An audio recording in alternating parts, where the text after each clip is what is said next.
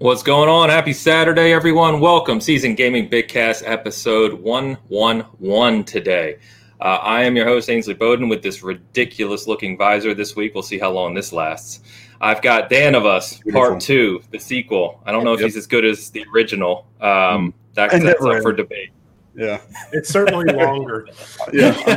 whoa, whoa. Very divisive. Yeah, yeah. You're very divisive. Yeah, yeah. Okay. All right. Suits you. All right. And joining us for the first time, I'm very happy to welcome our favorite person, not just north of the border, but close to any border, really. Mr. Nicholas Downey from lordsofgaming.net. Good morning, sir. Thank you for having me on. Great to be here. Yeah, man. It's been been too long. Uh, we've been making the rounds since we uh, started this live show with getting a bunch of our, our friends and people we know on. So we'll uh, we'll have to make it a more regular thing going forward. So today we're going to be talking, uh, obviously, about Cyberpunk and the the Night City Wire event that happened. We're going to be talking Avengers, Halo Infinite, uh, lots of Halo Infinite. Got to make sure Dan uh, gets his voices heard on Halo Infinite. That's when I leave.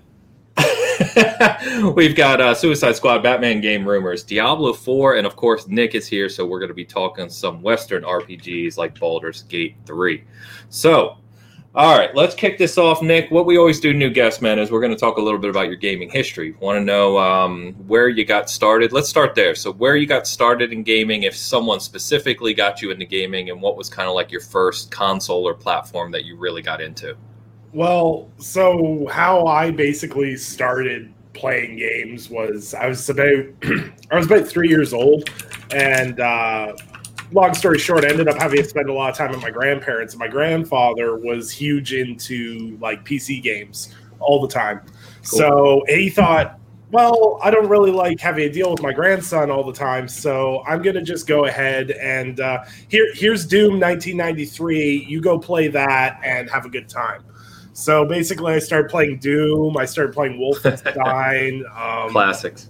Uh, I played Redneck Rampage when I was like five years old, which probably was not a good thing. Duke Nukem, all that kind of stuff. I played a lot of FPS PC games, and that's I played PC probably until God for probably a decade. I think I was like 13 when I got my first console. Like I played consoles at my friends' places, but like my first like at home console was a PlayStation 2, and. Okay. That's right. Yeah. I forget you're uh, younger than us old guys over here yeah, I was gonna say for context for people, like uh, I was born in '93. I was playing Ooh. Doom '90. Oh, you're a lot younger. I didn't realize it was that yeah, much. I, I, think I, I, graduated in '94, and I graduated '96. So yeah, yeah, okay. All right. Yeah, so I, I, started in PC space, and then basically, as soon as I got PlayStation 2, an original Xbox, and GameCube, I was like, I can't miss anything anymore. So basically, I just started working i started working when i was like 12 years old. I started cutting lawns and stuff so i could afford every console that came out. So like nice. bought a 360 bought a ps3 at launch which i don't know what in my mind where i thought thousand dollars canadian for a ps3 was a good idea. Um, but yeah just play everything enjoy a lot of everything except hey, for they, they, told you up front you're going to have to work extra hours to pay for that bad boy. they were like, "You're going to have to get a second job." I'm like, "Yeah, I already got three.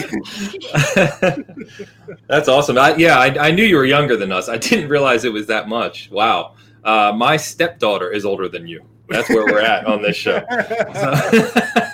oh, That's awesome, though. So, so uh, not quite what we would call as seasoned of a gamer, but the point being, you do play and enjoy everything, which is the point, right? So, yeah, awesome. So, let me ask you, um, in your gaming history, then, uh, and I know, I think the series, I have a good idea, but what's like been your favorite platform that you've played on? If you had to pick a console, or if it's PC, what's your favorite platform? Favorite platform. My favorite platform of all time would yeah. have to be the PlayStation 2. Okay. Ma- mainly because that's what got me into stealth games. I really love stealth games, and it really okay. started with Metal Gear Solid 3 on the PlayStation okay. 2. Because my friend had it, and I ended up stuck at his house the one summer, and he was like, "Oh, I got this! I got this God of War game, and I got this Metal Gear Solid 3. I'm like, I was like, okay, God of War, that's cool. And then I was like, why are we playing the third Metal Gear Solid? He's like, ah, I don't think you need to play the first two to understand the third one. Which do with that information what you will. But yeah, no, the PlayStation Two was like what really got me into console gaming, so to Okay. speak. Because before that, I played PC, I played MMOs and stuff like that. I didn't really play a lot of the quote unquote console based games. And I really started falling in love with that and just the ease of accessibility of it all. Because Yes. like around that time was like when Lord of the Rings: The Return of the King came out and Doom Yep. Three came out, Yep. and that was when graphics cards started going. Hey, you need a six hundred dollar graphics card to Mm. play these. And I went, Yeah. "Mm, I don't know about this, and that's That's and awesome. that's, that's kind of why I gravitate towards it because I like all my like because before that I was just mainly FPS and everything else, but PlayStation Two led me into diversifying my tastes in games, and then which led me to 360, which then led me into esports for a couple of years, and it was just it was just it moved so to speak. yeah, well, PlayStation 2 is one of the all time greats. I mean, there's a reason that it has the library it has, and it's the best selling console of all time, right? So Yeah. can't go wrong with that one. Um, real quick shout out to chat. Good to see everyone. Good morning. Uh, some all of our, our regular favorites are here. So what's up, guys? Um, so Nick, if you uh, had to pick favorite game of all time, and I thought I had an idea on this, but I'll just let you say it anyway in case I've got it wrong. Favorite game? Baldur's Gate 2. Okay, yeah.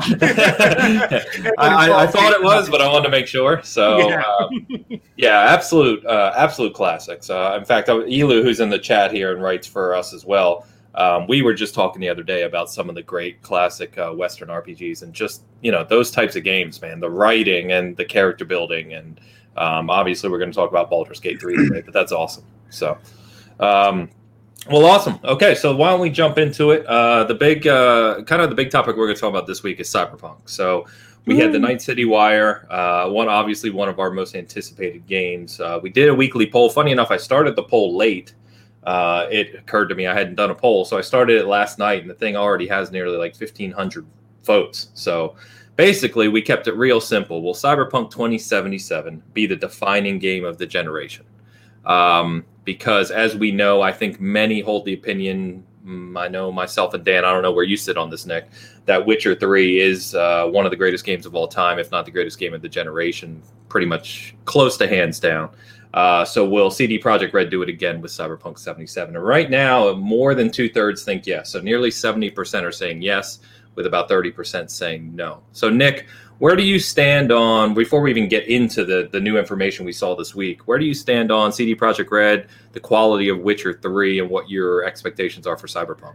It's actually hilarious because I've only played about 10 hours of The Witcher 3 and I thought it was amazing. and I never went back. liked to it. it. That's But, good. but if you want a kicker of this, is I've beaten the original Witcher, the first one on PC, and The Witcher 2 probably about 10 times each. Okay. Wow, then then then what's stopping you from Witcher 3? The goddamn time investment is stopping me. Yeah. it's the whole problem when you're like, I'm you know what, this month I'm gonna play The Witcher 3, and then someone's like, Hey, here's a review code for this. I'm like, oh damn it, no, okay.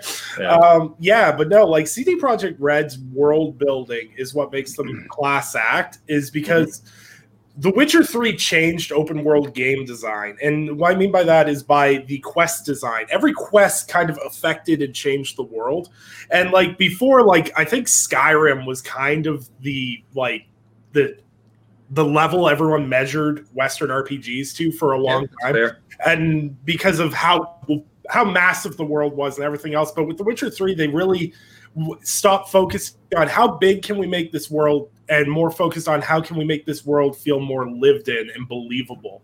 And I think that's where Cyberpunk's going to be really amazing because they talk about scale and everything else. They're not doing the Assassin's Creed Valhalla. This is the biggest map ever. They're like, this is good. This map's going to be around the size of The Witcher 3, but we're working on making it more dense, which is something that I think is really interesting about open world design because, like, that's my biggest pl- complaint with Grand Theft Auto is like Grand Theft Auto 5 is a great game and everything else. It's got big open world, but 90% of the world you can't interact with. True. I think with Cyberpunk, you're going to see the most interactive world we've ever seen in an open world game. Yeah, I agree 100%. So you're back on board. We, we will overlook the 10 hours of play. You're Yeah. back in.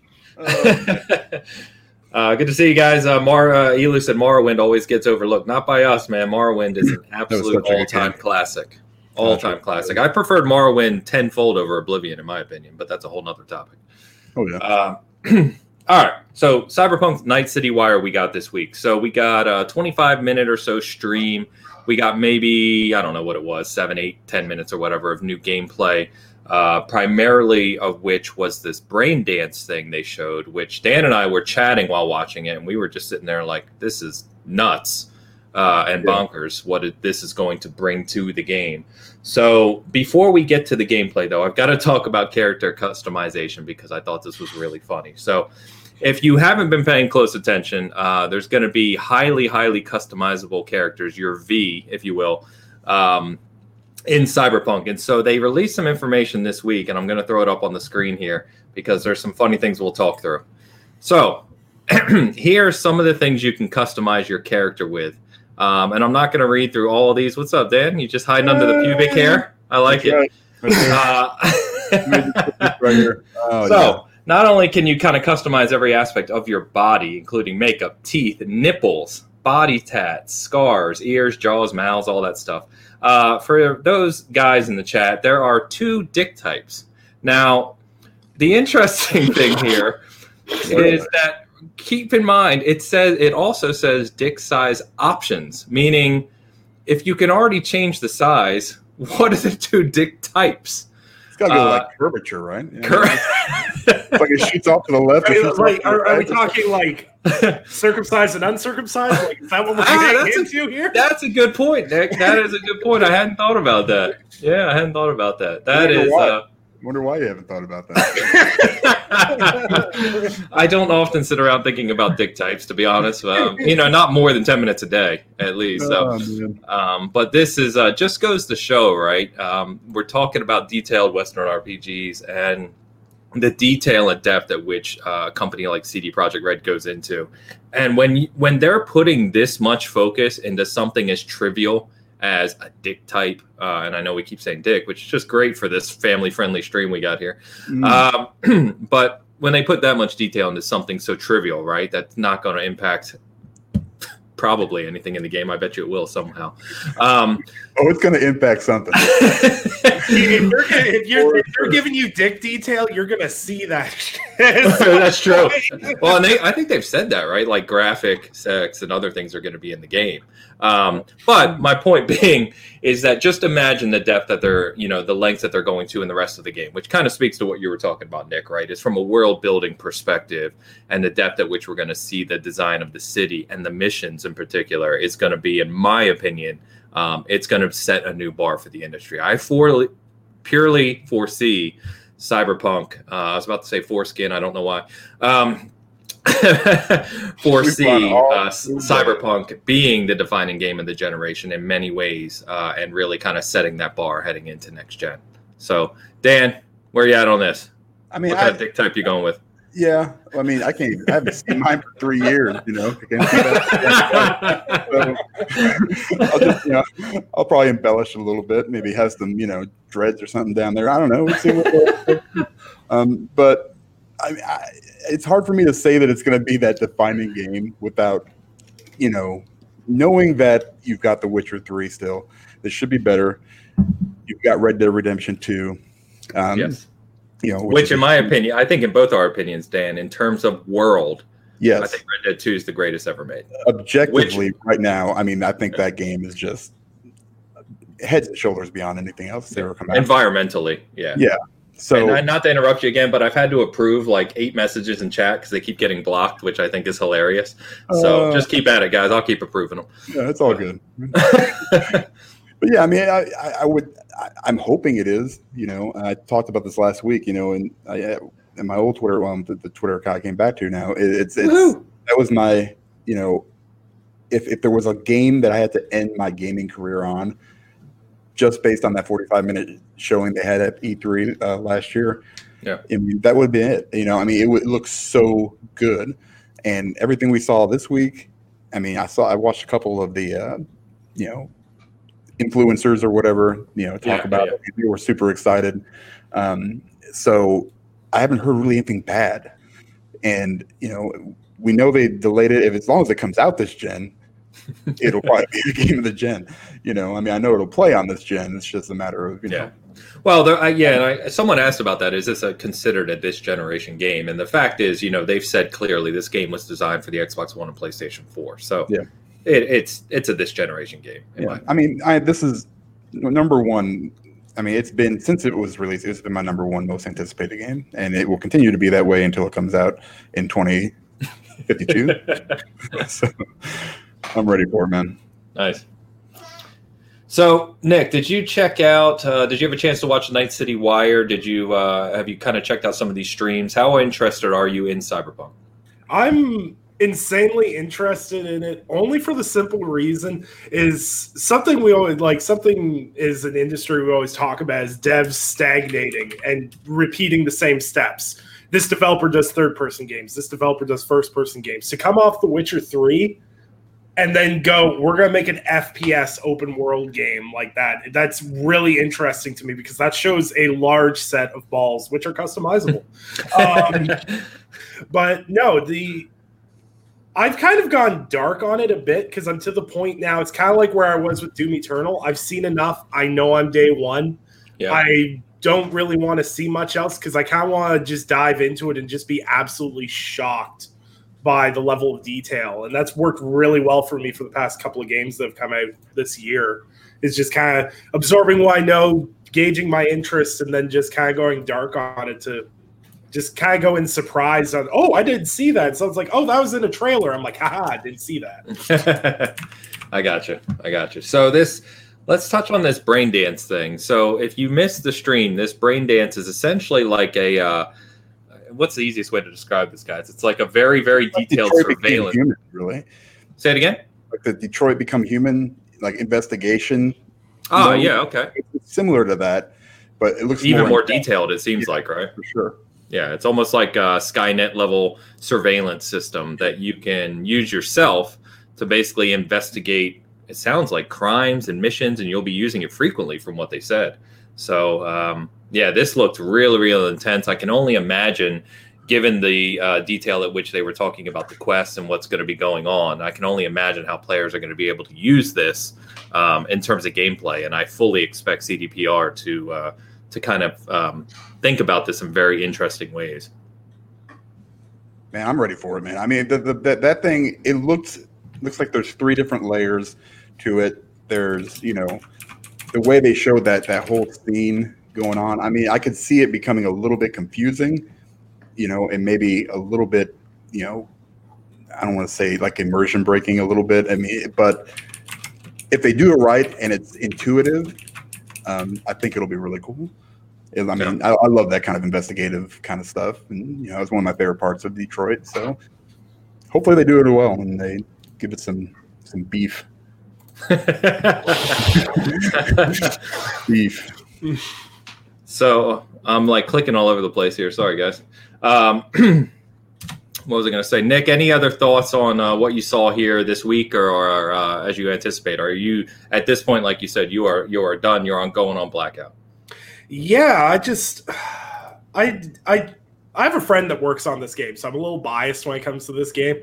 Okay. And I I just I can't wait for people to see some things. There's some things they haven't shown yet that they're not going to show Sure. that are going to blow people away in a really big way in terms of animation fidelity and how the world's going to operate and how you're going to be able to interact with this world. There's some stuff they haven't talked about yet. I don't know if they're going to talk about.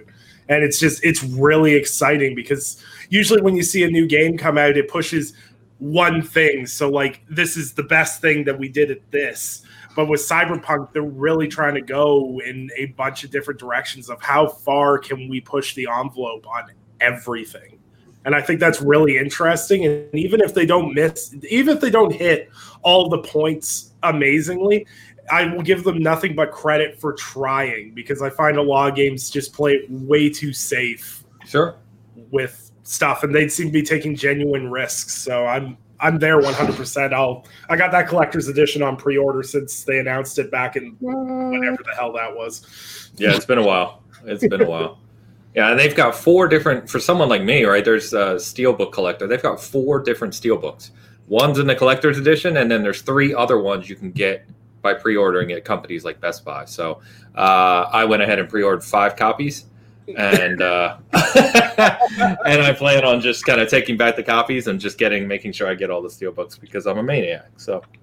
But yeah, I'm with you. The collector's wow. edition looks fantastic, and the Witcher Three collector's edition is one of the best um, I've ever seen. So uh, I have full faith in that as well. See, CD Projekt Red just does quality. I mean, the games are quality, their collectibles are quality.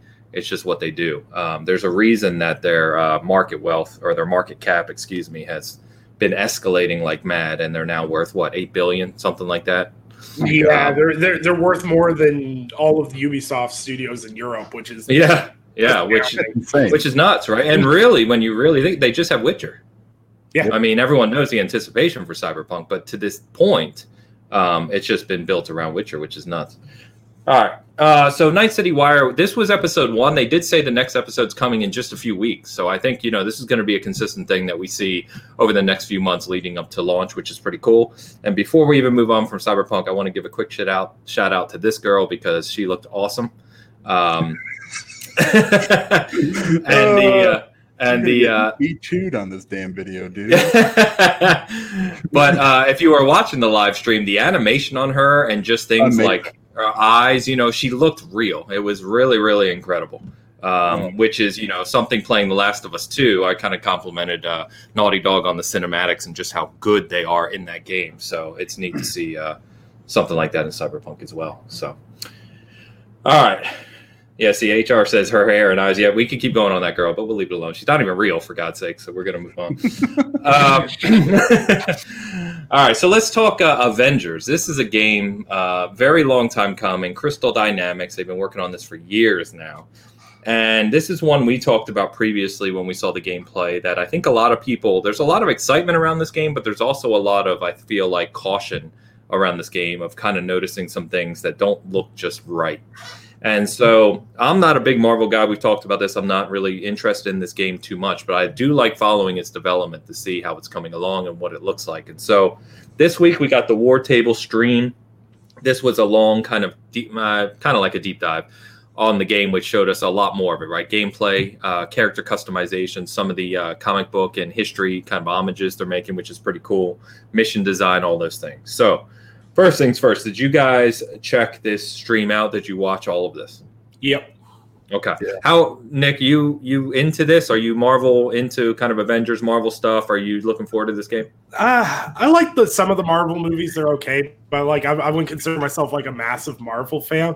Fan, and there's just something with this game that makes me feel weird about it. I don't know what it is, yeah. but it's just something where I'm just like, over, like as you said, overtly cautious about it, and I don't know why. I like Crystal Dynamics, I like Marvel, but there's just something that's making me go, this. I get like Anthem vibes from it, and I don't like it. yeah, see, so, Dan, we didn't even have to bring up Anthem. Our guest did this week. It's awesome. Thanks, Nick. We joke, we joke, Nick, that no matter what, it's been what a year and a half since Anthem came out, and I don't think we've gone an episode without mentioning it yet. It just no. always comes up in one way or another. uh, but I think you're right, and that, that's kind of my point is that when you get a good look at it, and if you're like us who look at games and play games and talk about games day in day out every day, um, you start to get a feel for how a game is being developed, how it's progressing, right? So you watch Cyberpunk, you listen to CD Projekt Red, you look at things like The Witcher Three, you, you have a good feel for what Cyberpunk's going to deliver and the quality it's going to deliver. Um, when I look at Avengers I don't get that same feeling. I, I think there's going to be some hiccups here. I don't think it's going to launch in the best state. Uh, and I think, given the timeline and what we've seen, there's obviously been some problems in development as well. So, but I don't know. Dan, what did you think? I'm watching this. Well, here's the thing. You know, it's the the, the biggest thing for me is going to be the fact that this is going to be full of microtransactions. I mean, it's they already the, mentioned it. Yeah. Yeah. I mean, yeah, they're just like, yeah, you, you're going to this is all real money stuff. So, like, like one of the digital editions comes with like a thousand star points or whatever the hell they're called. Oh, here we go. You know, so it, it's maybe you can transfer your remaining anthem points over. That's what I was hoping. You know, since I have like forty dollars worth of freaking anthem just sitting there, and I, I check. It's funny because I check it every once in a while. I think I follow somebody on Twitter, and I'm like, okay, let's see what they got. Nope, all garbage, still garbage. you know, I, am just looking for like one skin that I can just say, get it out of here, so I can, you know, say, hey, I, I spent my money and now it's worth it. But you know, this this one, I, I'm a huge Marvel guy. I'm a huge Avengers fan. I'm not a big Kamala Khan guy, you know, but like Miss Marvel, the main character. But I don't think anyone I, is. Yeah, I mean, she. I think she she's got a she's. I don't know. I don't say she's niche because she's got a very very big following, you know, in the okay. in the comic book world, you know. Okay. But and, and, she's she's got she's an interesting character to you know go through this with. But it looks like you play through it as her through the main story. Other missions will pop up where you play, say, like they show the Thor one where he comes in, um, yes. or you know. So that's cool. If they were to continue to put more missions out, add more characters, and you know make this you know they could do it. I'm, but like you guys, there's something about it. It's just you know, just it's wrong. You, you know, the the thing that really turned me off was during that live stream.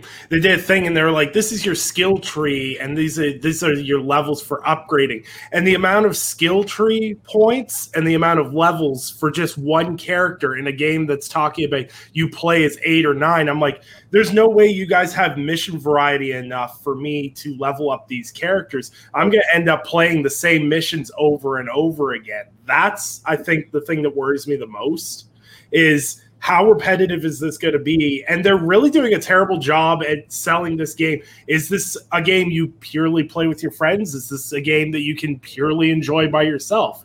Like, is it feels like Warframe, except they don't want to compare it to Warframe. That's. Um, which, which again would go back to design and developmental issues, right? Which could yeah. speak to the timeline and kind of debates maybe internally with the team of direction.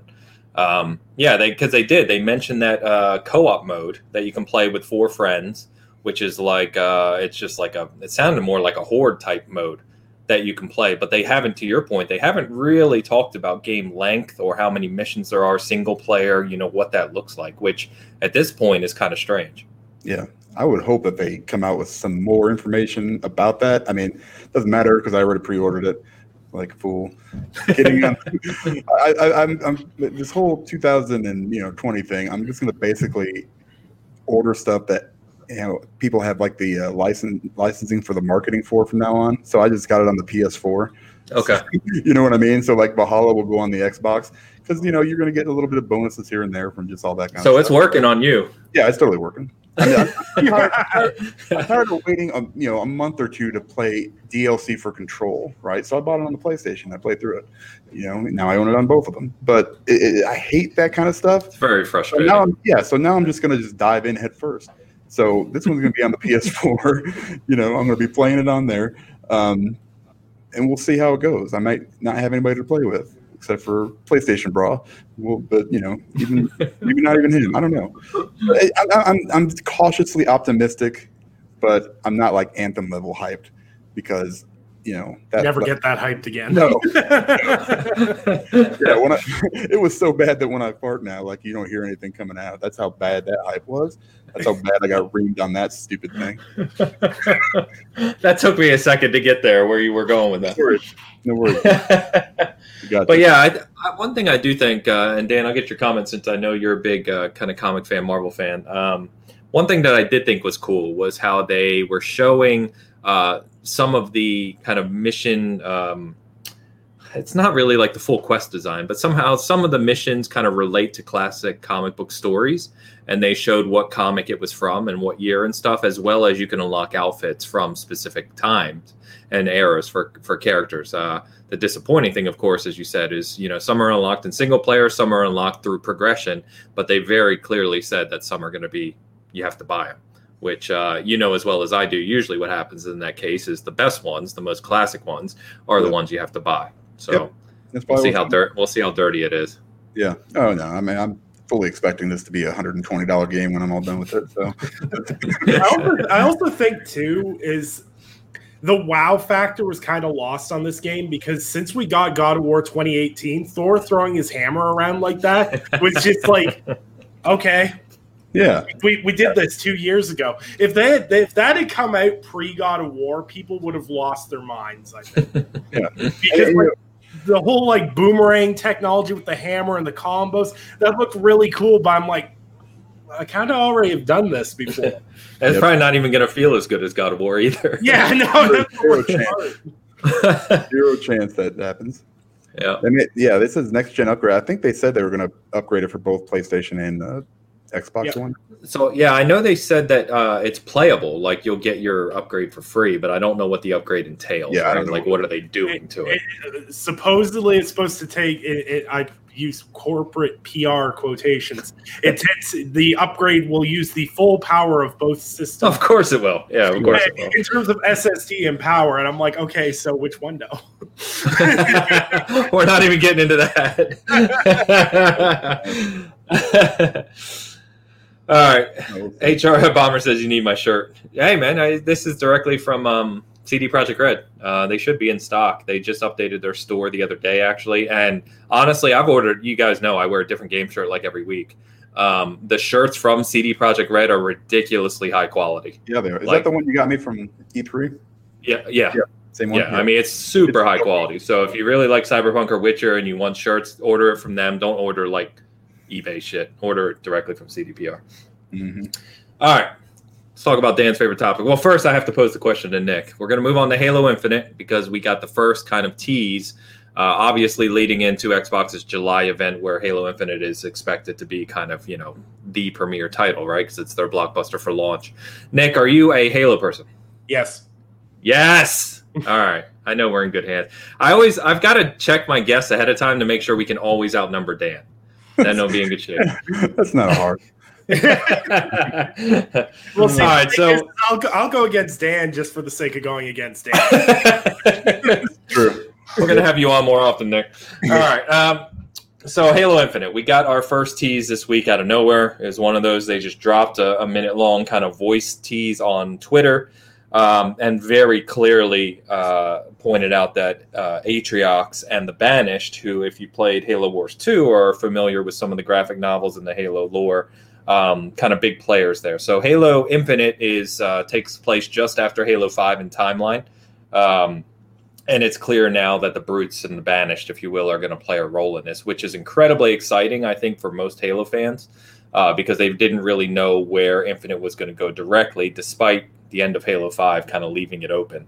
Um, but halo 5 you know regarded by many halo fans is one of the worst uh, campaigns. So anyway uh, i thought this was really exciting. Um, atriox is a, an incredible kind of antagonist type character uh, very kind of big powerful uh, the type of battle you'd like to see, you know, Chief and the crew go up against. So, uh, without a doubt, we're going to see this game probably in full here in a couple of weeks. But Nick, did this get you kind of pumped? Did you uh, did you play Halo Wars two? Were you a fan of that, or you prefer kind of the main? yeah, no, Halo Halo? Wars 2 is the best Halo game that's come out this generation of consoles. Like Man, I'm with you, buddy.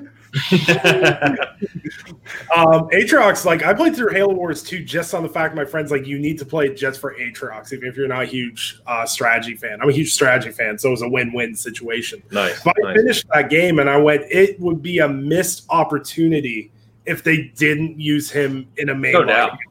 no doubt. because like it was one of the best like halo wars 2 is probably one of the better halo stories in terms of writing and i sat there and went now we just need to transition that to the mainline halo series i thought it solved a lot of issues people had with like 343's writing of some of the games Mm. um, especially with five and i thought it was a great opportunity and to see them take advantage of it really makes me happy because it really gives credence to the fact that they are listening to what Yeah. their fans want.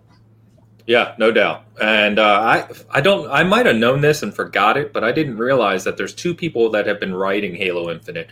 One um, at th- who's been at 343 and it was part of the crew on Halo Wars 2, but also the Batman Arkham City lead writer is the other guy writing Halo Infinite. Yeah. Um, which I haven't played, but everyone I've talked to said the story was awesome.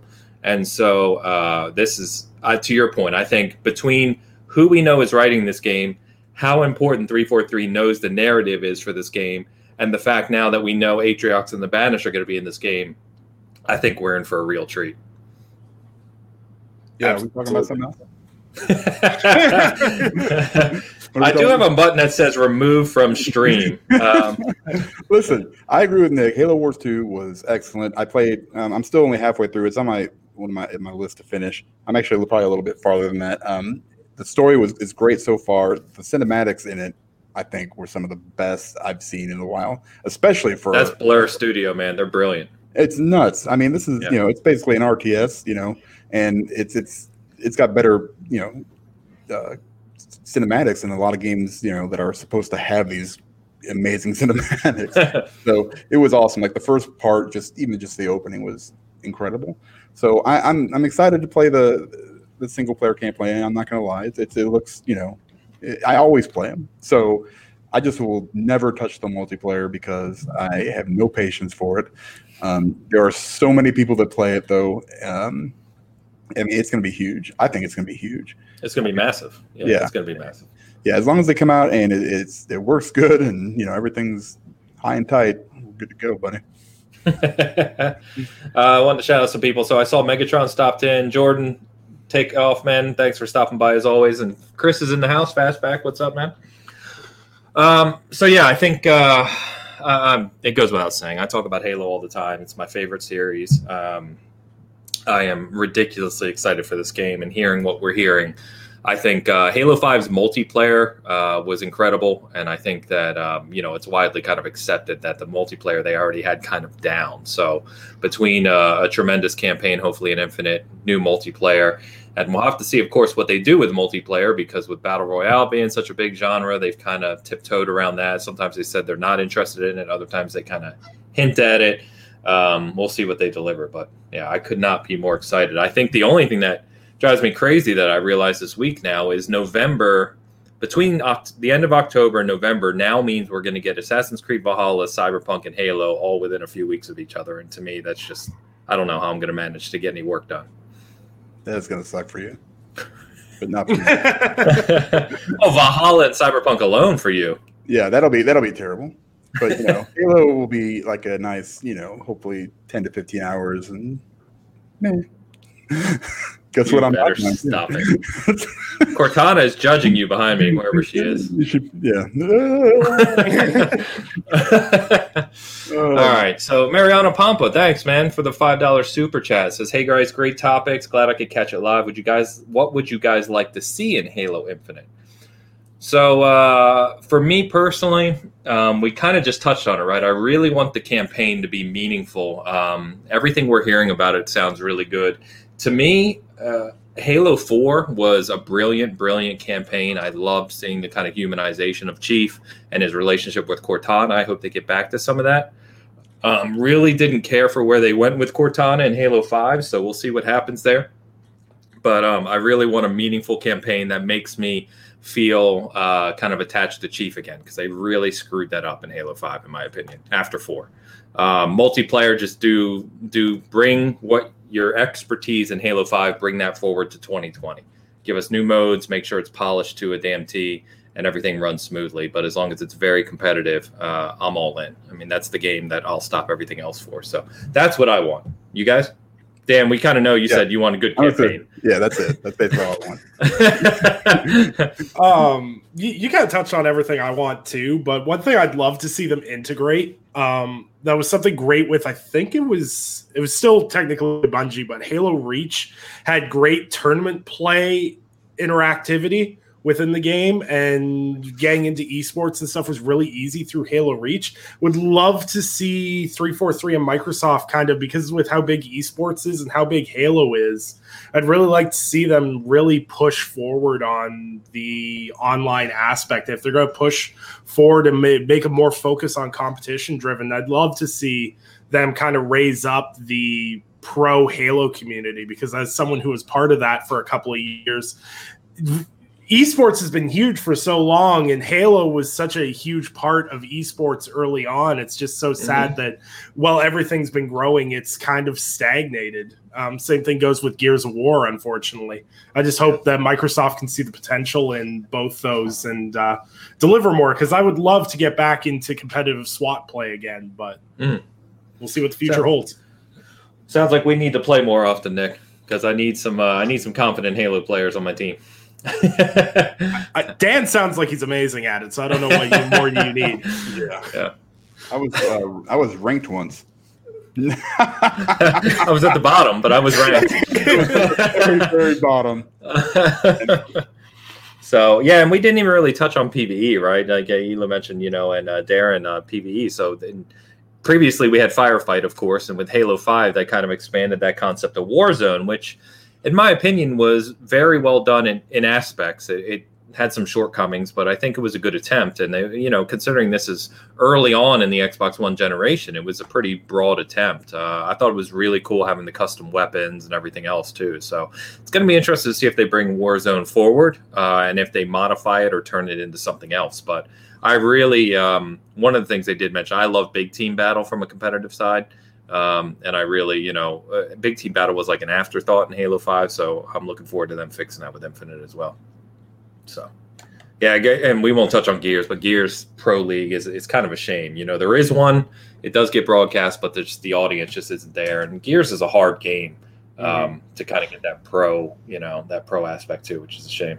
But anyway, moving on to something you can talk about more, Dan. So, Suicide Squad and Batman games. So, uh, some of the most kind of long rumored games in production for or development for a while now uh, is what has Rocksteady been up to? Because like almost like Crystal Dynamics, it's like they've supposedly been working on something for years and years, and we still haven't seen it. And they just keep saying we'll show you soon, and then they never show anything. And we know that a Batman game is coming as well. So the latest information that came out this week was that in DC Fandom in on August 22nd, which we talked about last week, we're going to see two new games from the DC universe. The first is titled Suicide Squad: Kill the Justice League and that's the game that's being made by Rocksteady. So um, you know the fact that Rocksteady is you know very highly regarded, and uh, they could do something like a Suicide Squad game has obviously a massive amount of potential. And then the other game is supposedly titled Gotham Knights, and this is the one that's being made by WB Montreal, who made the um, uh, Origins, oh, wasn't it? Origins? Yes, thank you. Yes, Origins. Yes, the one outside of that trilogy that is still very highly regarded, uh, as I understand it. Anyway, I haven't played all these, so uh, I think this is really exciting. I know that uh, people are really looking forward to these games. So, um, Nick, I don't know where you stand on kind of the Marvel, or excuse me, the comic games, uh, especially the DC ones. Are you big into these like Batman games, the Batman trilogy and Origins stuff? Oh yeah, like the Arkham trilogy was like my favorite uh like superhero video game like oh, sweet. of all time in terms of that and like Rocksteady is absolutely fantastic in their world building. As long as they lock Jared Leto out of the building in a Suicide Squad game, we'll be good. We'll be fine. Everything will be okay. Um, as long as they don't try like I swear to God, if we get a Suicide Squad game that's the DC parallel of the Marvel's Avengers game, I'm going to be so incredibly sad. it's got co-op, it's got microtransactions. It's oh no. Yeah, yeah. It might have fun. a focus. Yeah. So Dan, you guys go ahead because I'm going to pull the Halo Dan card on this one. I'll just sit back and let you guys talk. Well, that's good. All right. so Rocksteady, it, I wish these games were like flips you know, because I mean, I, I never played Origins, so I can't really speak on it too much. But I did play the Arkham series. It's one of my favorite comic book series. I, I don't know if they were aware that the Suicide Squad movie actually came out and then it sucked, but apparently they aren't. So I, I don't know what they're trying to do here. I, am not a huge Suicide Squad guy. Um, I'm generally not a big DC guy, but Batman is amazing. Um, so I was really hoping Rocksteady was working on a new uh, Batman movie or movie uh, game, but we'll see what WB Montreal does. I have no idea. I mean, I'm probably going to buy them both and then be upset if they do the microtransaction route. I might, I, I might actually not buy them. Mark it down. I don't believe you. Yeah, yeah, I don't. I don't believe you, Dan. There's no game you don't buy. If it's if it's a, if it's a big game, Dan's bought it. More than likely yeah, I mean, I'm, I'm, i want a new Batman game. I want to see what they have. Um, hopefully, it'll be you know they incorporate it somehow in the Suicide Squad game. I don't, you know, nobody knows what it is, so it's kind of hard to judge it. But I mean, just based on the you know what it's about, I mean, uh, eh, nah, my, my my only wish at this point is that Rocksteady would stop teasing it. I literally I started Yeah. writing about video games three years ago, and every E3 I have a teaser from them about what they've been working on. I'm so sick of writing Rocksteady teases new game. Like literally in the times I've covered games, and it's only been three years, they've supposedly been doing a Superman game. Yeah. There was a time where people Yep. thought they were doing an Aquaman game, which was a weird time frame. There was it's a new Batman game, and now it's to a Suicide Squad game. I'm like, I'm not believing it until I see it at this point. Yeah. Be- Well, Yeah. with, the, with the Justice League, you know, maybe we do see some Batman, some Aquaman, some Green Lantern. Maybe you know, yeah, I have no idea. You know, we'll, we'll see. But I've always thought, like, you know, that those guys, you know, that Justice League was so much more powerful than these Suicide Squad guys. I mean, they're all, you know, basically just schmucks anyway. So, I mean, it's Harley Quinn is like the only one that you know, you know, from the movie, even you know, that's actually likable and enjoyable to play. So. I don't know, man. I- It's just give us something already, for God's sake. You know, Say we got to wait another month or two. Two months, yeah. Yeah, come on now. well, and remember, this hasn't been confirmed or anything. This is just information that's come out. Even so- worse. Yeah, this, this, yeah, could, like this is the, the this is the like third confirmed rumor I've seen where people are like industry people are like yes this is definitely what they're working on and then every time it turns out not to be the case I'm like can we just get concrete information? Like there's even a rumor I saw I think it was like four months ago that in late 2019 they took the entire game back to the drawing board again so it's like is that are we gonna just get the first re- like could you imagine if they reveal something in like August and they're like yeah, this will come in 2021. Do you know how unimaginably pissed people are going to be to have to wait another like year and a half for Rocksteady and make a game? Because it's been five years now It's since been a Arkham. Knight. yeah. Come on. Yep. So Come on. A lot of Yep. expectations at this point. Yeah, yeah, that's interesting. Um, but yeah, I mean, we could very well go past the August event and still not really know, uh, which would be crazy because then we're basically getting into next generation, right? We're still not knowing, so we'll see. We will see. Bad bit, what's up, man? Walter, good to see you. All right, let's talk about some Western RPGs. Uh, so this week we got what they're calling a quarterly update on uh, Diablo 4's development. So uh, this is a game that, from a um, release date standpoint is another one where you know Blizzard does their own thing, right? This game will come out when it comes out. Um, but the, the development update wasn't too deep, really, but it did give us a little insight to some things that I thought were interesting. So, um, it's got a partial open world design, which I think kind of freaks everyone out when they first hear it. But if you actually read their update, they said they're kind of toying around with what this looks like. So it sounds a little bit like a cross between uh, Diablo 3 and Path of Exile, where when you get to like the social hubs like Sanctuary, there'll be other real people kind of wandering around, you know, through the city. Um, and they're also going to have things like world events where if you're out wandering the map and just like exploring, uh, there'll be other real people where you can jump into an event, kill like a giant monster, get your loot, and then just separate. And you don't really have to interact with them, but it's something you tackle together, which sounds k- kind of cool. Um, and they said that uh, in this game, it's going to have like a big map, like an open world map. And not only can you do kind of the mainline story missions, but it is going to have things like side quests and just the ability to explore the whole world where you can just kind of wander around uh, and just, you know, obviously fight guys and get loot and whatnot. Uh, one of the other things they mentioned is this game's actually going to have mounts, which I found interesting. So um, it's going to have fully customizable mounts. And they talked about things kind of like Witcher, where you can put like trophies on your mount um, and you can customize it and upgrade it. So they said it's a whole nother path of customization in the game. Um, so this is this is pretty interesting. Uh, they're already playtesting it, obviously at Blizzard. They said they're kind of experimenting with how social to make it and not social because they know there are those hardcore Diablo players that just want the experience where you're playing either by yourself or with your group. And they said that whenever you're on a mission or you're in a dungeon, uh, it will just be you and whoever you're playing co-op with. Um, so I, I kind of like the sound of this. I just hope they don't try to make it like a full-on social experience because I think that would ruin what uh, what Diablo is at its core. I mean, I'm, I, I just want more Diablo. So, you know, as long as they don't, I mean, here's the thing you, you've got a proven, you know, IP that, you know, works. You know, they still people play it all the time. They still got all these seasons going on. Diablo is legendary, man. Yeah, it's yeah. it's all you have to do is continue to add things to it that you know, like quality of life stuff. You don't have to go crazy. You know, you don't have to maybe. You know, we'll see what this open world thing is. I love the mounts. It's a great idea. Um, depending on how they're implemented, I guess. Sure. Um, but you know, it's I just want more of the goodness from Blizzard, you know. So this is this is what it is, you know. I mean, everybody wants more Diablo Four. I mean, it, it's it's this is crazy. This is going to be an amazing game. I will be playing it day one, wherever that may be. I have no idea. That's the other big question, right? Is Diablo, if it's like Diablo 3 or going back even further, right? Yeah. It's only PC at launch. So we'll have to see if they do the same okay. thing. Yeah, I'm going to play it wherever the hell it is. It yeah, we'll be yeah, we'll be smashing stuff all over the place. So yeah, it'll be it'll be a good time for sure. Nick, Nick big. Uh, so you know, we talk about Baldur's Gate, Western RPGs, right? Is Diablo in that list for you?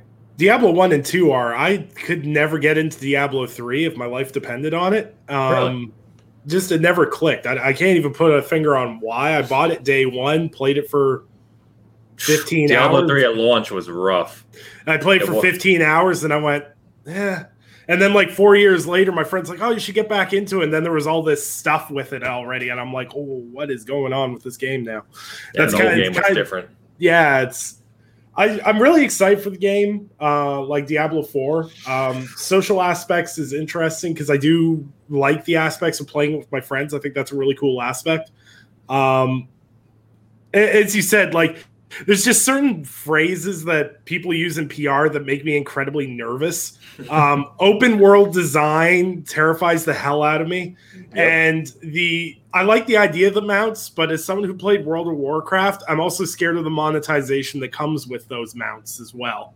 Mm. Um, and that's not even a Blizzard thing I'm worried about because Diablo has always been kind of great in that aspect, but there's been a lot more Activision than there's been Blizzard lately. So um, yeah. I don't want no Activision in my Diablo 4 is basically what I'm saying. But I think I think with I think with the changes they've made, they've added some people to the team, as everyone knows. Like Gears Gears leader Rod yeah. Ferguson's now yeah, in charge of the Diablo franchise. Um, I think just they, crazy. Really? Yeah, like like to go from oh, you were in charge of Gears of War from Epic to the Coalition. Now you're in charge of Diablo, which might be one, if not the biggest PC franchise of all sure. time. And mm-hmm. there's no one that I, I, know we we goof about oh we'll play it in like 2023 and Rod Ferguson does not mess around with release dates. That man got BioShock Infinite out the door he turned Gears of War 4 around and then dropped Gears 5 like what, three years later? Yeah, and managed it managed to make great improvements on everything going forward. The man is a wizard when it comes to uh I, I, work allocation maybe would be what I would call it, but he's really good at going. You're really good at this, so you do this, and just getting productivity flowing in a good and healthy way. Because it's it's really important to note that like Blizzard has a bad reputation for crunch, but there's never been a studio Rod Ferguson has worked at that has been bad for crunch. So it, it, a lot of people even said in the early Gears of War days, it was like 44 or 50 hour weeks. So if you can keep your developers healthy and creating great games, I think Diablo 4 is great. Yeah. I think we have the quotes we need to send to Blizzard. So we've got uh, a combination of keep your Activision out of our Diablo, and we've got more of the goodness. So we pretty much nailed it. I mean, why we're not studio directors, I don't really know. I would think. like whoever doesn't hire Dan to be their PR guy is just more of the goodness 2021. Yeah. I got no time for nonsense. oh man. Yeah, no, I'm. I, this is one of those games. Diablo is one of the few franchises for me where day one I'll be there. It doesn't matter where it is. Doesn't matter what it requires. When Diablo three came out, uh, is when I built the PC before this one. Actually, um, it was like I got to be ready for Diablo's launch. Built a new PC, done. Uh, sadly, Diablo three at launch was a goddamn disaster, but uh, I still I still played it for hundreds of hours, and since then it's become a fantastic game, and I've played it for even more hundreds of hours. So, uh, just I would hope that that team learned their lesson with three. We say that about a lot of developers, right? But I hope they learned their lesson with three and we won't see anything kind of crazy at launch that'll that'll ruin it. So we'll see. We'll see.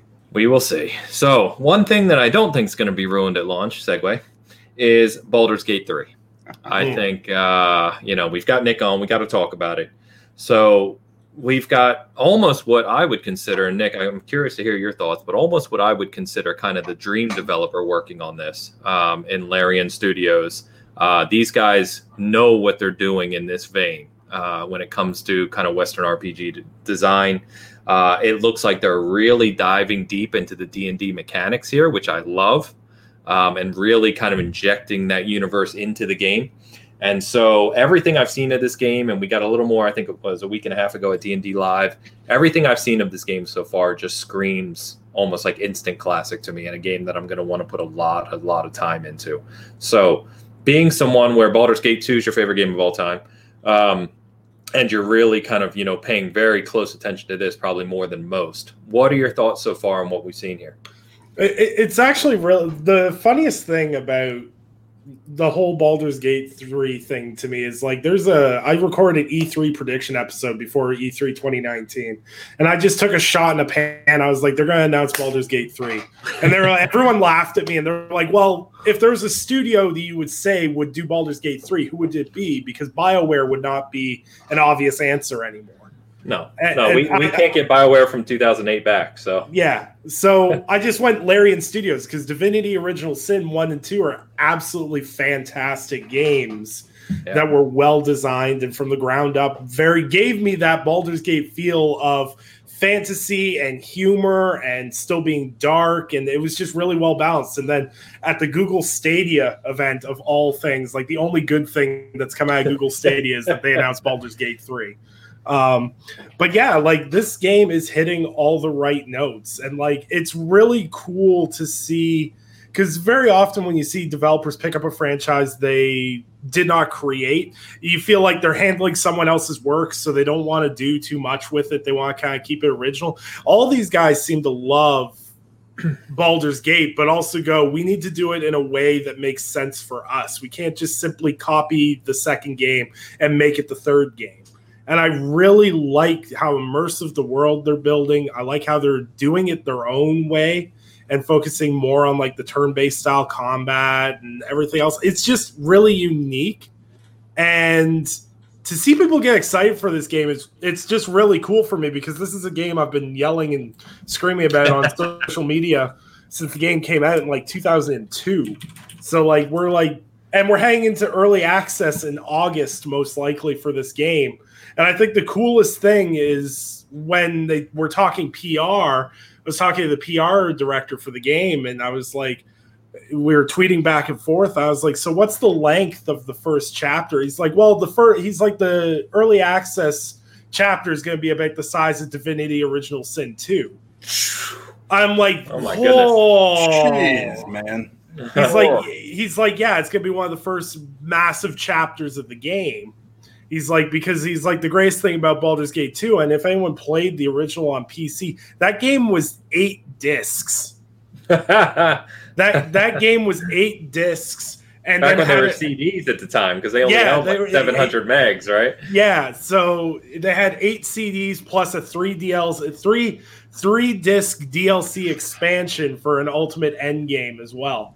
And he's That's like, awesome. it's really about delivering what fans want. And like as a fan, I don't think they they could have done a better job in how they've shown this, how clear they're being on the messaging. Like we've literally got, like, I think I looked it up. It's like we have like three and a half hours of footage of this game at this point. I Yeah. wish more developers would do that. I Yeah. hate the fact that we're hanging into some games and we've got like two minutes of gameplay revealed. Developers should feel comfortable with what they're making and be able to show what they're working on. I think Baldur's Gate 3 is going to be massive because even if you haven't played the old ones, this is a new experience that old fans are going to love and new people can jump in and be like, whoa, this is a really cool and immersive world. Yeah, well, and they clearly have confidence in what they're building, which allows them to do that, right? And there's a there's an interesting story for fans of this who uh, about basically how Larian got Wizards of the Coast to trust them with it, because at first, uh, Larian Wizards of the Coast guards this stuff very closely, um, and uh, you know there's a really cool story about how Larian kind of proved themselves with Divinity. um, that they could handle the Baldur's Gate, and that's what uh, allowed, or excuse me, that's what got Wizards of the Coast to allow Larian to make a Baldur's Gate three, which I think is so. It's almost like a dream scenario, right? Um, which I think is really really cool. Uh, HR says, uh, "Will this game get Stadia up and going?" Uh, that's a firm no. Uh, yeah, no, hard no. no. No, no, you, you, you can't place that onus on Baldur's Gate, man. That's not fair. Well, well, it's, it's, actually hilarious because like I, I have like the most potato PC of all time, and Baldur's Gate three, the main director was like, right now we're having a hard time having the game optimized, and right now we can't run it on anything lower than a 2070 Super, and I'm like, wow. I'm like, okay. so I'm kind of screwballed. I was like, no, I'm not. Google Stadia, baby. I'm, I'll sign up for Google Stadia for a month to play Baldur's Gate. I do not care. Oh, yeah, they're still giving a month free or two months free, weren't they? Yeah. The whole pro thing. Yeah. Yeah. So like I'll sign up for Google Stadia just to play Baldur's Gate because my PC would probably explode if I even think about it. nice. Man. Listen, man. I mean, it, the, here's the thing: Larian Studios is amazing. Uh, Divinity Original Sin 2 was. It's one of those games where you I play it, then I have to play it some more, and you almost have to start over because you don't remember how to do everything, and you know, so it's just like crap. Not to go back and do this again. I've started that game like yeah. five times. Yeah. So, and I've gotten pretty far. It's just, it's just you get to a point where you're just like, I don't know what it was. Like with Baldur's Gate, in, in, that series, I played that back in the day, and that was it was so much different at the time than it was anything else. I'm super excited for three. Um, to Nick's point, I don't know if this PC will run it or not. We'll find out. Um, I'm definitely not stadiating it, so it's we're gonna see what happens. I'm you know it, they've been very very clear with the messaging. You know, it, it looks like it's going to be a huge game, huge and it, it, might be overwhelming for some people for sure um, because even even without the you know D and D mechanics in like in, in uh, their last game, uh, Divinity, it, it, it was still super deep, super yep. super deep, and it, it's it's going to be a little bit overwhelming. It's all going to you know we'll see when it comes out. You know if it's decides to come out you know with other games around it I mean, this is one that you need to settle, you know, a couple months aside and just go all in on it. I'm yep. excited for it for sure. Yeah, yeah, I'm with you, and that's why. So I'm kind of fortunate. I just got built this PC this year, uh, and I can look forward to running it. Nick, we don't have a, a release date for this game, right? Uh, no, it hits early access August 2020, and they said that is a flexible window because of work from home situations. Mm-hmm. Sure. sure. Um, but no, they said it was going to be very similar to Divinity Original Sin 2 in terms of its early access of you buy it at early access price and then they work towards getting it to full release. So, Has something to do with their funding structure, I believe. Okay. okay. Um, but so realistically, this is a 2021 game. Yeah, realistically, like I see this being like summer 2021 for them to finish it. I would yeah. think, but it also makes me wonder of like what the scale of the game is. Is if the early access preview build is the size of their last game. Like I didn't, I played Divinity Original Sin 2 later. I didn't play it when it hit early access or anything like that. So I don't know whether the whole game's built front to back when they release it in early access and they just polish it through or if they add chunks as they go. Because I, I didn't play the Original Sin when it launched. So, mm. yeah, it's gonna be interesting, though. But it, uh, yeah, it looks fantastic and definitely, uh, definitely gonna be there on day one too. Assuming I'm actually be more excited if it doesn't come out till kind of mid next year because if it was coming out this fall with everything else we've already talked about, I'd be in a lot of trouble. Yep. Couple other things to touch on, guys. So, uh, real quick, and I, I, don't know where you are on any of this stuff, uh, Nick, but uh, I'm a huge Cuphead fan. We talk about Cuphead all the time, and we did get the Netflix tease of this uh, this week. This week for the animated series, which um, I think really looks cool. And they, they just gave us a minute. You know, they showed the Cuphead and Mugman voice actors, and uh, it just looks really fun. So uh, they said it's coming soon. Pretty excited about this one. Love Cuphead, and I'm presuming that we will get the uh, delicious last course kind of look and hopefully release date here at Xbox's event here in a few weeks. You a Cuphead fan, Nick? I can't remember. Oh yeah, Like oh my yeah. Like my my kids are actually even bigger Cuphead fans than I than I am. Like I have probably at least hundred pieces of Cuphead merchandise because of my kids. 'Cause That's my awesome. kids love the art design. They love the music. They don't necessarily like my oldest daughter's five. So like mechanically, she has a really hard time playing Cuphead. Sure. But like we play co-op and she absolutely loves the game. I beat it through. It was one of like beating that game on hard for no hit with the devil just was one of the best feelings in the world. And there's very few games that give you that instant gratification feelings that don't have the word souls in them and i don't like so yeah no cuphead's amazing. The delicious last course is going to be amazing whenever it comes out and I'm really terrified on what they're going to pack into that DLC since they've had so much time to work on it. No doubt. Yeah, I think it's going to be bigger than we expect, and I, I just can't wait. And to your point, yeah, I did a. Uh, I, I had already beat the game, and I did everything else, uh, like all the uh, unlock the pacifist mode and beat all. You know, I had everything except the expert achievement, and I did a, a like a six hour live stream for Extra Life where I beat everything else on expert. Um, and it was just one of the most satisfying things I've done this gaming generation. It's so much fun. Do your kids? Do you have the uh, Cuphead and Mugman plushes? Yep, Okay, Yep, I my gonna daughter's say, I- got it in the room. awesome awesome 'Cause i've literally got two extra ones i've got two over there and two over here i'm getting ready to sell and i would have just sent them to you so that's good um dan uh, i can't remember can't remember where you stand on cuphead It's good. It's fun. It's, it's, it's nice to look at. yeah Dan's like, I would rather punch myself in certain areas. Yeah, I mean, I- right. If I'm gonna, you know, abuse myself, then I'm gonna do it in a loving, tender way to, you know, play this game. So, I mean, but I do, I did like your stream. I did like, you know, I do like watching. I think the art style is awesome. Um, I like everything about it except for actually playing it. So, let's go. Well there you go. So you don't have to play the animated series. No, it's gonna be great. just watch it. All right our last topic uh, we'll touch on is um, you know this was big news this week and so we don't have to stay on it forever but the uh, xbox is shutting down mixer. And in fact vogel in the chat what's up vogel just said that he's noticing that mixer's no longer on the xbox dashboard. Uh, so we know that i think it's july 22nd i'm going off of memory is the final day of mixer. Um, they're transitioning to a partnership with facebook gaming and uh, you know this took people i think for a while now the writing's been on the wall that something weird was going on at mixer. We've kind of talked about it at various times uh, over the past several months. But this is uh, this is strange to me guys because for a number of reasons. One yeah mixer wasn't competing right? It wasn't competing with youtube facebook and uh, and twitch at a high level. It just they weren't putting in what needed to be put in to compete and so it wasn't growing the same way. Um, and I understand, of course, that Amazon's purchase of Twitch has made them like a juggernaut because of Amazon Prime and Twitch Prime and all those things. But uh, this comes at a weird time because you're getting ready to launch your new console in you know less than six months, right? Uh, game streaming is growing exponentially. It's bigger than it's ever been, and I think it'll continue to grow. Uh, and they're now at a place where they've even said, uh, Phil Spencer said that, or Major Nelson maybe, that no, Facebook gaming is not going to replace Mixer on natively on Xbox. Like with you know with Xbox right now in the OS, you can natively stream to Mixer. It was very simple to do, and so that was really nice for people. But you're not going to be able to do that with Facebook gaming, at least not at launch. Um, and so Spencer came out this week and said, yes, they want to give players a choice of where to stream. And we posted an article basically saying, in so many words, what the hell does that mean?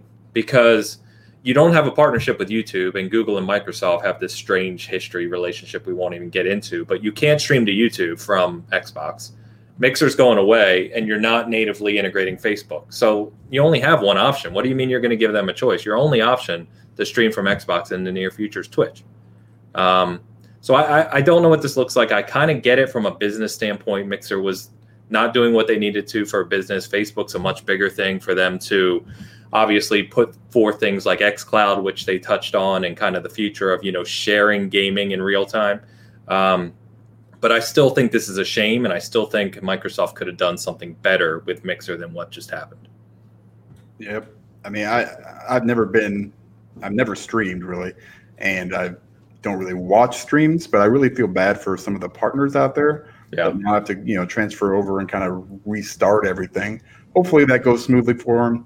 Um, I hate Facebook with a passion. Yeah. Uh, I think they're you know right up there with the evil corporations of this world. Probably, you know, well, and there was such a backlash, right? There were so many partners and other people saying, you know, screw, I'm not going to Facebook. Like, screw that. No, and so I mean, and, and so basically, it's it's more of a you know, like you said, the writing was on the wall. It kind of looked like you know there were internal things you know from three or four months back. I don't know exactly what was happening, um, but they never really made that you know the growth was just not there. You know, even signing Ninja and Shroud and paying all this money, um, it, it just failed. I mean, sometimes things just fail, and there's not much you can do. I, I, mean, maybe Twitch was just too much of a powerhouse, and they couldn't, you know, overcome that. Um, I don't know what it was, but you know, it sucks for sure for the for the for the partners, um, but also great for my uh, screen because I don't have to have Mixer on my dashboard. uh, before uh, we get to Nick, quick shout out to Todd who's in the chat. He said, "Hi guys, I'm from Argentina." So that's awesome, man. man. Welcome welcome, and uh, Cladion as well. Two one three, welcome. Um, Nick, thoughts on this, man? I think I think the writing's been on the wall. It was going to go down the drain for a while. I've talked endlessly with uh, Dizzy from Lords of Gaming about Mixer's problem of growth.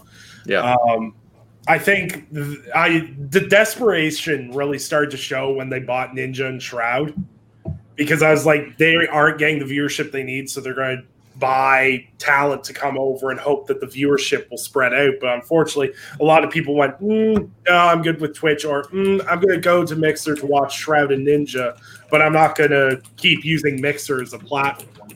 Um, another warning sign to me was when um, I'm going to butcher his name here, but Stein, who's now part of the Xbox marketing. Oh, yeah, yeah, yeah accessories. He was a huge forefront of Mixer, and when he changed jobs, I went, mm, "What's going on here?" And then yeah. just, just, about a month or two ago, we got the uh, Twitch or uh, not Twitch, but we got the streaming site analytics from when everyone was stuck at home and everyone was up by like 60, 70, 80%, and Mixer was up by a whopping 0.3. yeah. And yeah I think that was just the final nail in the coffin. Is they weren't growing. They tried a bunch of different things. Should they have given up on it right before the launch of a console? Mm, maybe not. But one thing that they should have done was given partners a heads up ahead of time. For because, sure. Because the worst part of that was is I follow a uh, esports guy named Slasher, and what he was doing is he was part of the group call with Mixer partners so there was like Goliath and all these guys that were bought to come to Mixer. And basically, it was that a group call with them, a few Mixer leadership members, and Facebook gaming members. And they basically sat down went, This is the process you guys are going to go through now. And basically did this like three hours after the announcement. So, like, these guys had no heads up, nothing at all. Like, I, I, don't really necessarily feel sorry for like guys like Shroud who are gonna go back to Twitch, have a massive audience, and be fine. But yeah. there's people that may do this as a full time job that aren't mm-hmm. necessarily mm-hmm. like massive, you know, media conglomerates have multi million dollar partnerships that do this and make a decent living doing it. They're now going to struggle to bring their platform over and yep. I feel more I feel more sorry for them. And it sucks that Microsoft decided to partner with Facebook of all things, because like it, like if Microsoft had come in and said, "Hey, we're shutting down Mixer, but if you're a partner on our site, we can get you partnership on Twitch." I think people would be like, "Yeah, okay, it is what it is." But partnership with Facebook Gaming, like I follow a lot of esports stuff. Counter Strike just got out of a deal with Facebook and said it was the most debilitating deal they'd ever like Counter Strike esports, for context, dropped like 60% in popularity when they signed exclusively with Facebook Gaming. And they're scaling back up now because they're working with Twitch. There is yeah. such a hatred for Facebook amongst my generation. Um, and uh, you, call, like, you calling us old, Nick? um, but well, let, let me put it this way: is like the gaming demographic is primarily on Twitter, um, and other social media sites I don't use, um, Reddit, things like that. Like that's that's where your mainstay stuff. I don't know too many people that go to Facebook for gaming anymore. My personal Yeah. experience with Facebook gaming and like gaming groups and even live streaming there is not fantastic. So I, I just I I feel bad for everyone involved, honestly, and it was poorly handled. And I just don't know who signed. And then you had allegations going on against like Mixer leadership, and then they folded Yeah. like two days later. It just it looks terrible. in- Yeah. In the in hindsight. You wonder how those, you know, I, I've said before, I work at a big, a very big company and work with executives, and it's just you don't understand. I, I can't comprehend how things like that go down.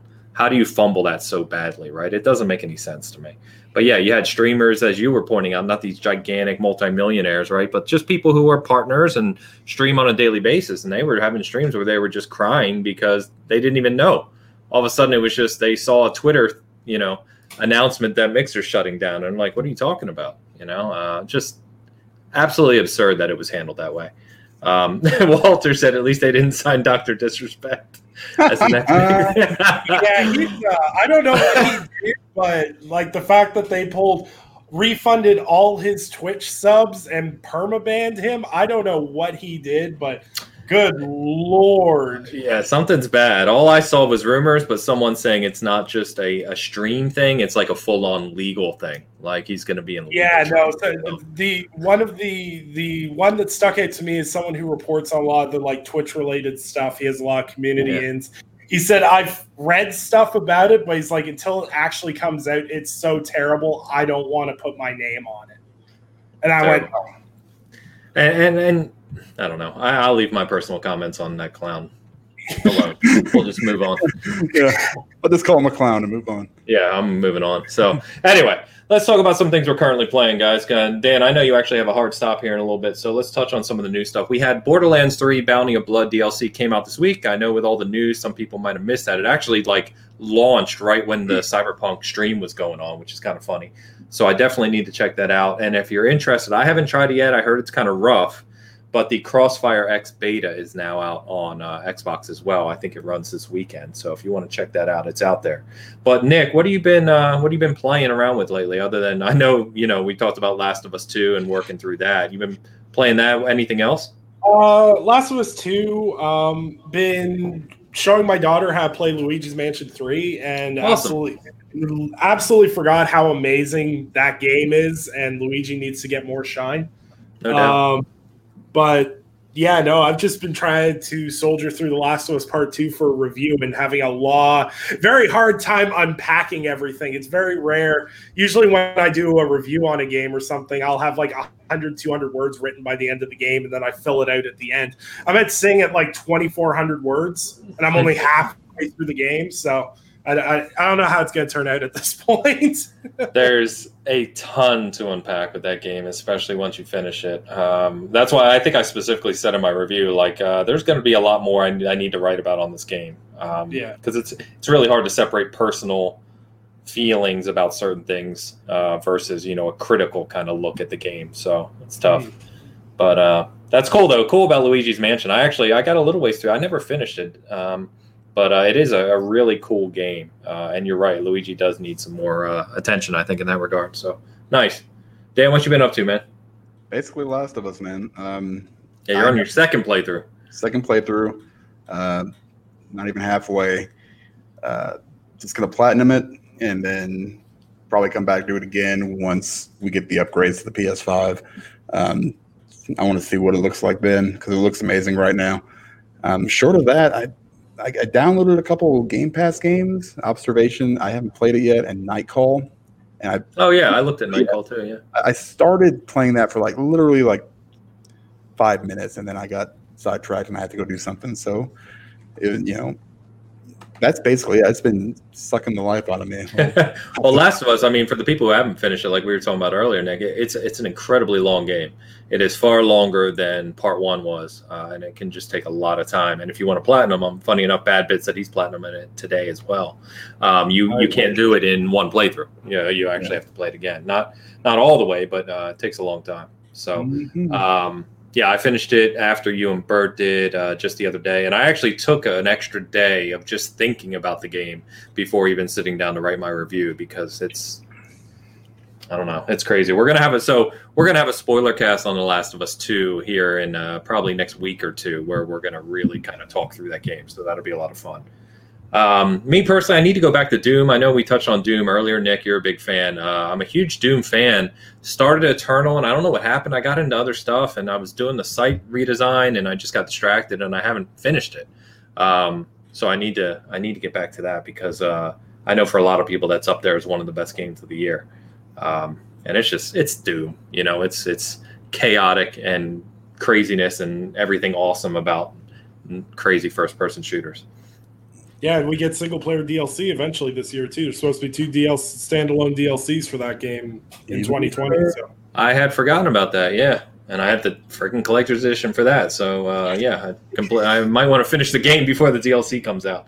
Um, but I'm looking forward to uh, trying Bounty of Blood as well. It's supposed to be the biggest expansion for Borderlands 3 yet. New planet, new legendaries, characters, town, all that stuff. So definitely be hitting that up soon.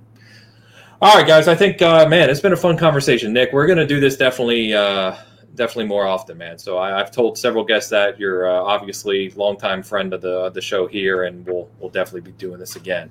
Native, what's up, man? You're getting out right. Native, you're stopping in right when I'm about to close right out here. But, yeah, good to see you.